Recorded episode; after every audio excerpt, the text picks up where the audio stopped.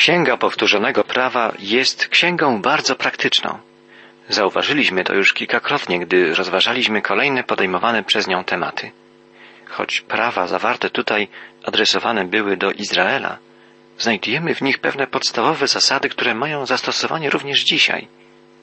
Dwudziesty rozdział Księgi Powtórzonego Prawa, czyli piątej Księgi Mojżeszowej, mówi o prawach regulujących kwestie związane z prowadzeniem wojen.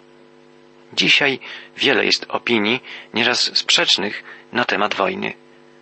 Czy człowiek wierzący powinien służyć wojsku? Czy powinien iść na wojnę, gdy jego kraj zaatakuje wróg? Czy można dzielić wojny na sprawiedliwe i niesprawiedliwe? Wydaje się, że gdyby współcześni politycy, pacyfiści, filozofowie i teolodzy głębiej studiowali ten temat zgodnie z prawami obowiązującymi w prawie mojżeszowym, mniej byłoby dzisiaj zamieszania i sprzecznych opinii. Zobaczmy, jak prawo wojenne formułuje dla Izraela Mojżesz.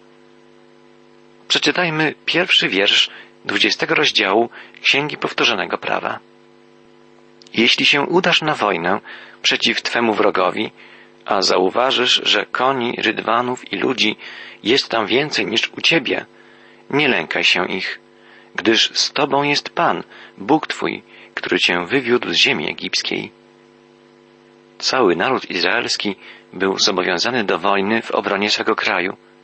Bóg zapewnił Izrael, że będzie z nimi. Są i dzisiaj wojny, w których Bóg staje po jednej stronie przeciwko drugiej.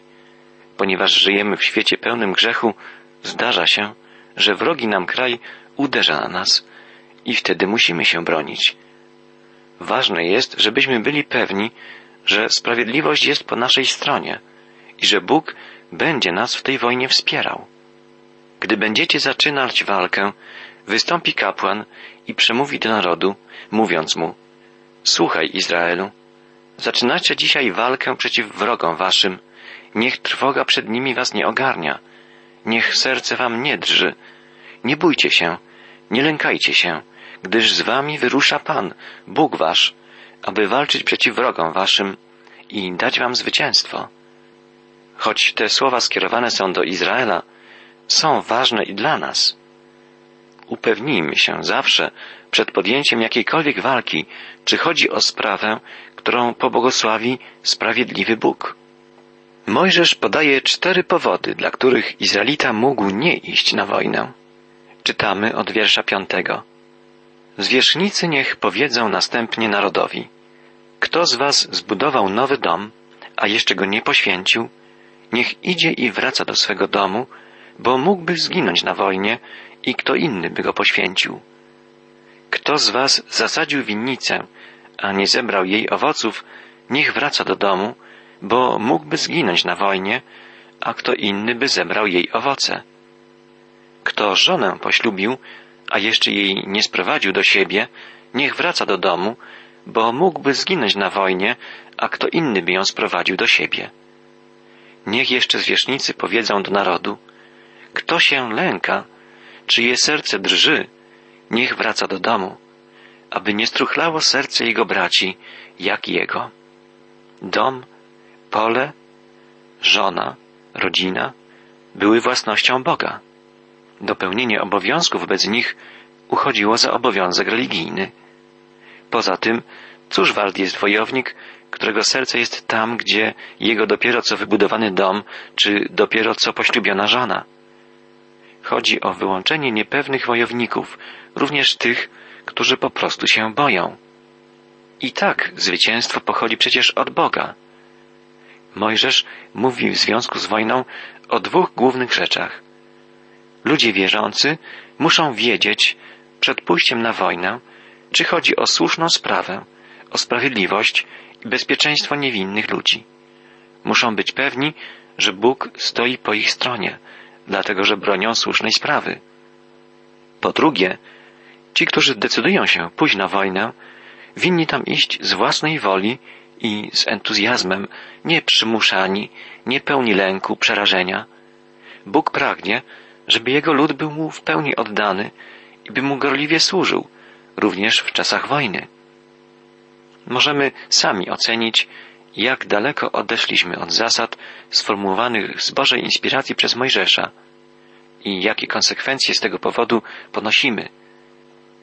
Następny, dwudziesty pierwszy rozdział Księgi Powtórzonego Prawa zawiera kilka specyficznych praw dotyczących różnych dziedzin życia Izraelitów. W pierwszych czterech wierszach czytamy o postępowaniu w przypadku dokonania morderstwa przez nieznanego sprawcę. Gdy w kraju, który ci daje w posiadanie Pan, Bóg Twój, znajdzie się na polu leżący trup człowieka zabitego, a nie wiadomo, kto go uderzył, wtedy przyjdą starsi i sędziowie odmierzyć odległość trupa od okolicznych miast. Gdy chodzi o miasto, które jest najbliżej trupa, starsi tegoż miasta wezmą jałowicę, która jeszcze nie pracowała i nie nosiła jarzma. Jałowicę tę sprowadzą starsi miasta do rzeki, niewysychającej, na miejsce nieuprawione i nieobsiane i złamią jej kark w rzece. Gdy znaleziono kogoś, kto padł ofiarą morderstwa, a nie wiadomo było, kto tego morderstwa dokonał, odpowiedzialność za nie ponosili mieszkańcy najbliższej miejscowości. Człowiek ten mógł nie być zamordowany przez żadnego z mieszkańców tego miasta, ale wszyscy ponosili oni zbiorową odpowiedzialność za nie. Oto co musieli uczynić. Wtedy nadejdą kapłani, synowie Lewiego, bo Pan, Bóg Twój, wybrał ich, by mu posługiwali, błogosławili w Jego imieniu i by ich wyrokiem rozsądzano wszelki spór i sprawę o zranienie. Wszyscy starsi miasta, które leży najbliżej zamordowanego, umyją ręce nad jałowicą, której kark złamano w rzece i powiedzą te słowa. Nasze ręce tej krwi nie wylały, a oczy nasze jej nie widziały. Panie, oczyść z winy lud swój Izraela, któregoś wybawił i nie obarczaj krwią niewinną ludu swego. I odpuszczona będzie im ta krew. W ten sposób usuniesz niewinną krew spośród siebie i uczynisz to, co jest słuszne w oczach Pana. Starsi miasta musieli prosić o przebaczenie za dokonane na ich terenie morderstwo. Cała ceremonia miała charakter religijny, nie magiczny. Złożona w ofierze jałowica była ofiarą przebłagalną, złożoną za grzech nieznanego sprawcy. Następny fragment 21 rozdziału Księgi Powtórzonego Prawa przynosi zasady postępowania w przypadku poślubienia przez Izraelitę kobiety pochodzącej z podbitego ludu, a także w przypadku posiadania przez Izraelitę dwóch żon, jednej kochanej, drugiej nie.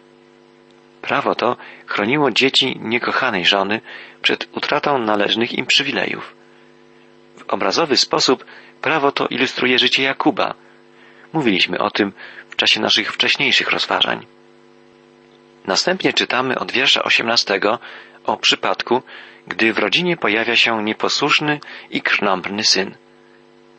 Jeśli ktoś będzie miał syna nieposłusznego i krnąbrnego, niesłuchającego upomnień ojca ani matki, także nawet po upomnieniach jest im nieposłuszny, ojciec i matka pochwycą go, zaprowadzą do bramy do starszych miasta i powiedzą starszym miasta, oto nasz syn jest nieposłuszny i krnąbrny, nie słucha naszego upomnienia, oddaje się rozpuście i pijaństwu.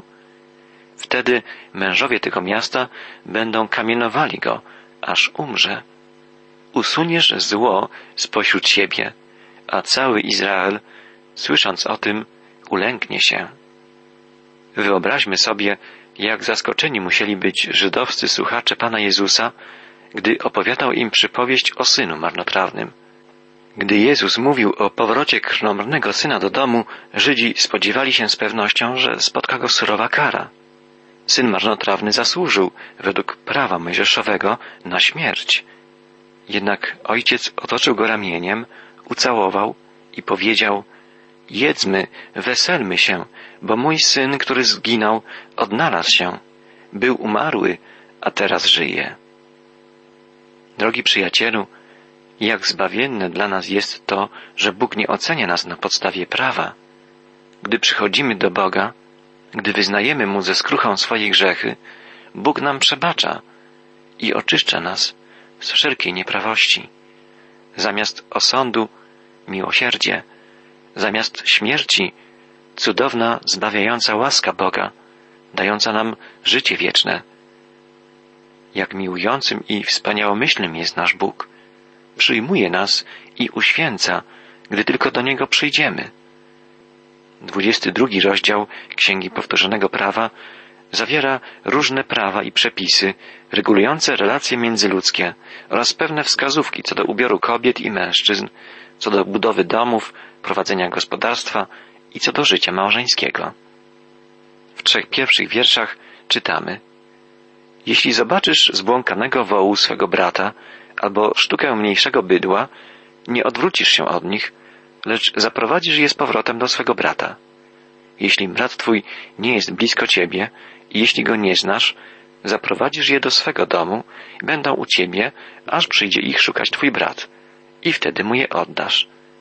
Tak postąpisz z jego osłem, tak postąpisz z jego płaszczem, tak postąpisz z każdą rzeczą zgubioną przez swego brata, z tym, co mu zginęło, a tyś odnalazł.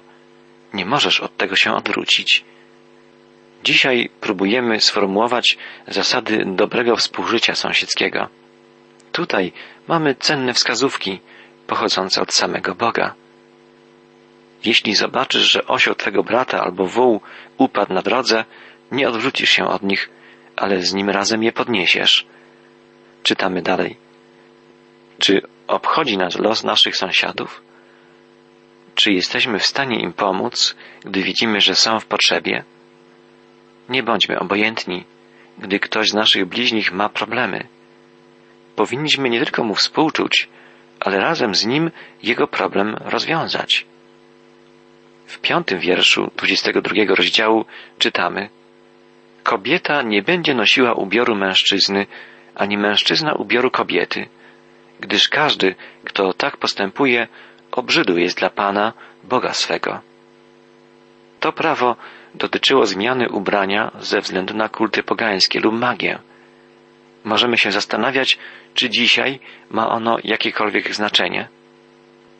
Myślę, że tak. Dzisiaj powodem zmiany ubioru jest często bunt przeciwko panującym porządkom społecznym, manifestacja niezależności, walka o równouprawnienie, a czasem jest to po prostu wyraz ekstrawagancji, dekadentyzmu albo nonszalancji. Ale wydaje się, że są pewne atrybuty kobiecości i męskości, których nie powinniśmy niweczyć. Nigdy nie będziemy tacy sami co nie znaczy, że nie jesteśmy równi. Bóg stworzył nas jako mężczyznę i kobietę. I w odmienności płci jest różnorodność i piękno. Świat jest barwniejszy, ciekawszy, piękniejszy, gdy kobiety są kobiece, a mężczyźni męscy. W szóstym i siódmym wierszu czytamy dalej. Jeśli napotkasz przed sobą na drodze, na drzewie lub na ziemi gniazdo ptaka z pisklętami lub jajkami wysiadywanymi przez matkę, nie zabierzesz matki z pisklętami. Matkę zostawisz w spokoju, a pisklęta możesz zabrać, aby ci się dobrze powodziło i abyś długo żył. Jest to wspaniałe, gdy widzimy, że Bóg troszczy się nawet o ptaszki. Pamiętamy, że Jezus powiedział, że nawet jednemu wróbelkowi nie stanie się krzywda bez woli Ojca w niebie. Pan Jezus powiedział wtedy, nie bójcie się, jesteście więcej warci niż wiele wróbli. Jeśli Bóg troszczy się o każdego wróbelka, troszczy się także o ciebie i o mnie. Jeśli zbudujesz nowy dom, uczynisz na dachu ogrodzenie, byś nie obciążył swego domu krwią, gdyby ktoś z niego spadł. Czytamy dalej. Na dachach domów izraelskich znajdowały się w tamtym czasie tarasy, na których odpoczywano w chłodzie wieczora. Bóg mówi, że miejsce to powinno być bezpieczne. Taras ma być otoczony ogrodzeniem, tak żeby nikt z niego nie spadł. Chodziło o bezpieczeństwo gości, którzy mogliby w ciemności spaść z dachu, a także o bezpieczeństwo dzieci, które często wypoczywały tam wraz z rodzicami. Bóg pragnie, żeby nasze domy były miejscem bezpiecznym, miejscem schronienia. Drogi przyjacielu, czy Twój dom jest otoczony bezpiecznym ogrodzeniem? Czy chronisz swoje dzieci przed złem, którego tak wiele dzisiaj na świecie? Wielu rodziców pozwala dzisiaj wyjść swoim dzieciom na ulicę i nie orientują się, co dzieci robią przez cały dzień. I wiele dzieci w końcu zamieszkuje na ulicy. Wielu młodych ludzi tworzy gangi, sekty czy inne wspólnoty, gdzie rodzice nie mają już na nich wpływu. Otaczajmy swoje dzieci troskliwością, otaczajmy je miłością, opieką. To oznacza również dyscyplinę, a przede wszystkim czas i zainteresowanie, nasze zainteresowanie, którego nic dziecku nie zastąpi. Chrońmy nasze dzieci przed złem, uczmy je dobra, uczmy je miłości. One będą kochały, gdy będą kochane przez nas. Będą czuły się bezpieczne, gdy my zapewnimy im odpowiednią opiekę, gdy będziemy się o nie troszczyć. Bóg nie lubi zamieszania, nie lubi zestawiania dwóch odmiennych rzeczy. Czytamy o tym dalej, od dziewiątego wiersza dwudziestego drugiego rozdziału Księgi Powtórzonego Prawa. Nie zasiejesz w Twojej winnicy dwóch gatunków roślin, aby wszystkie nie zostały uznane za święte. Nasiona posiane i zbiory winnicy. Nie będziesz orał razem wołem i osłem. Nie wdziejesz sukni utkanej naraz z wełny i lnu. Bóg nie lubi mieszanek. Są one bezproduktywne.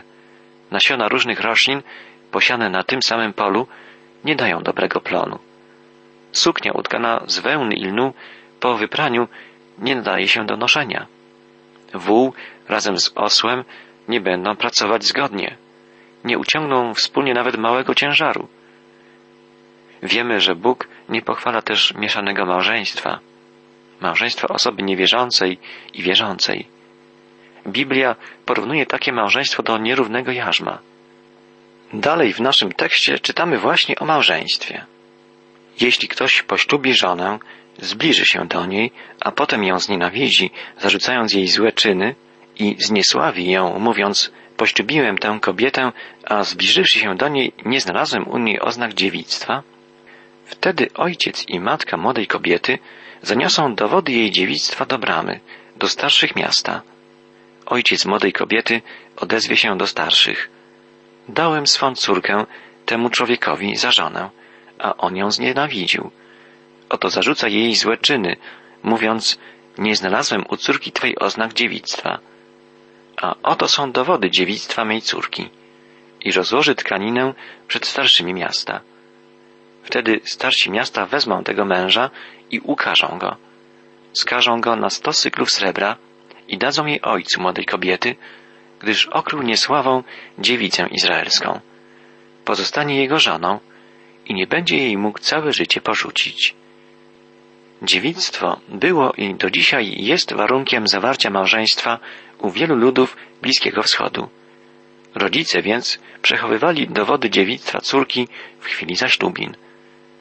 Opisane tu prawo chroniło niewinne żony przed złośliwymi oskarżeniami męża. Bóg przywiązuje wielką wagę do odpowiednich relacji w małżeństwie. Dalej czytamy. Jeśli oskarżenie to okaże się prawdziwe, bo nie znalazły się dowody dziewictwa młodej kobiety, wyprowadzą młodą kobietę do drzwi domu ojca i kamienować ją będą mężowie tego miasta, aż umrze, bo dopuściła się bezeceństwa w Izraelu, uprawiając rozpustę w domu ojca. Usuniesz zło spośród siebie. Bóg dał Izraelowi wysokie standardy moralne. Okazały się one błogosławieństwem dla tego narodu. Każdy naród, który stosuje się do Bożych oczekiwań odnośnie etyki seksualnej, odczuwa Boże błogosławieństwo w życiu rodziny i całego społeczeństwa. Narody, które żyją niemoralnie, upadają. Dzisiaj wiele mówi się o wolności seksualnej. Oddziela się seks od małżeństwa i uważa się, że oznacza to postęp. W rzeczywistości jest to samodestrukcja. Niszczy je rodzina, degeneruje się społeczeństwo.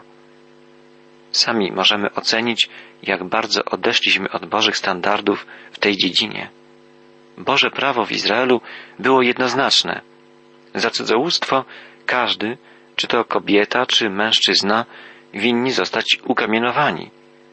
Czytamy, jeśli się znajdzie człowieka śpiącego z kobietą zamężną, oboje umrą.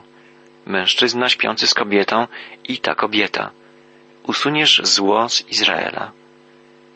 Jeśli dziewica została zaślubiona mężowi, a spotkał ją inny jakiś mężczyzna w mieście i spał z nią, oboje wyprowadzicie do bramy miasta i kamienować ich będziecie, aż umrą.